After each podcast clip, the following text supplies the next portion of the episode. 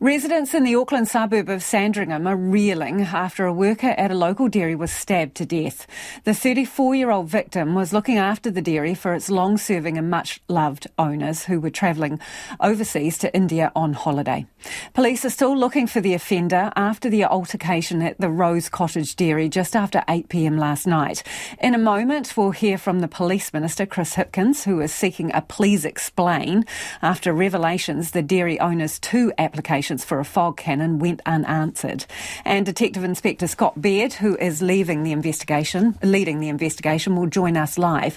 But first, Lucy Xia and Marika Khabazi report from Sandringham, where emotions are running high.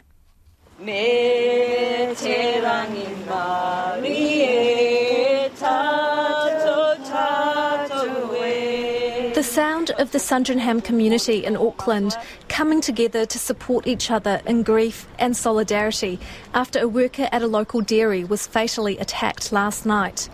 The 34 year old victim working at Rose Cottage Superette was stabbed to death in a robbery.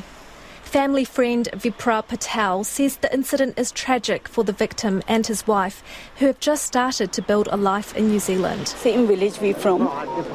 We are the same village. Same village. Mm. Yeah. She been here. She just got married and she come back with husband. Just I think six months ago. Six months ago.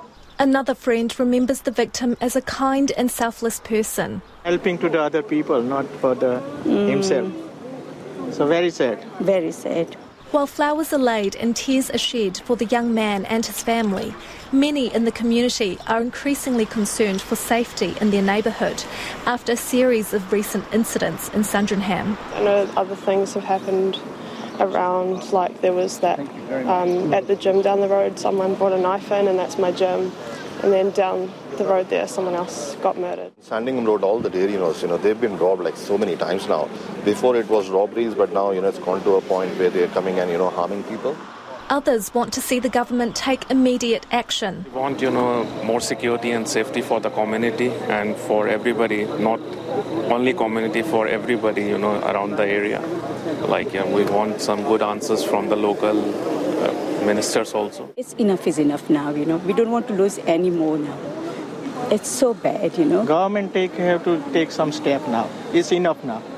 It's every day. It's like uh, everyday daily routine now.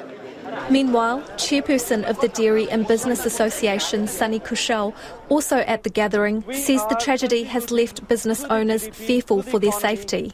calls that we have been receiving uh, from last night, uh, you know, every dairy owner almost around the country are feeling fear for their life.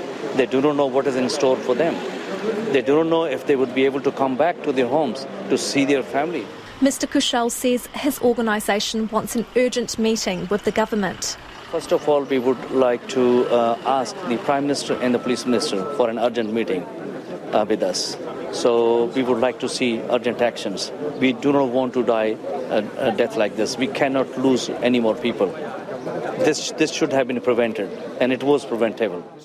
The police have launched a homicide inquiry and are continuing to appeal to the public for information and CCTV footage to locate the offender. Detective Inspector Scott Beard says a witness who saw the offender in the area last night described him as a man in dark clothing and a black and white bandana. Inspector Beard says cordons will remain around the junction of Haverstock Road, Fowlds Avenue, and Duncan Avenue as the scene examination continues. He says locals can expect more police presence in the area in the upcoming days.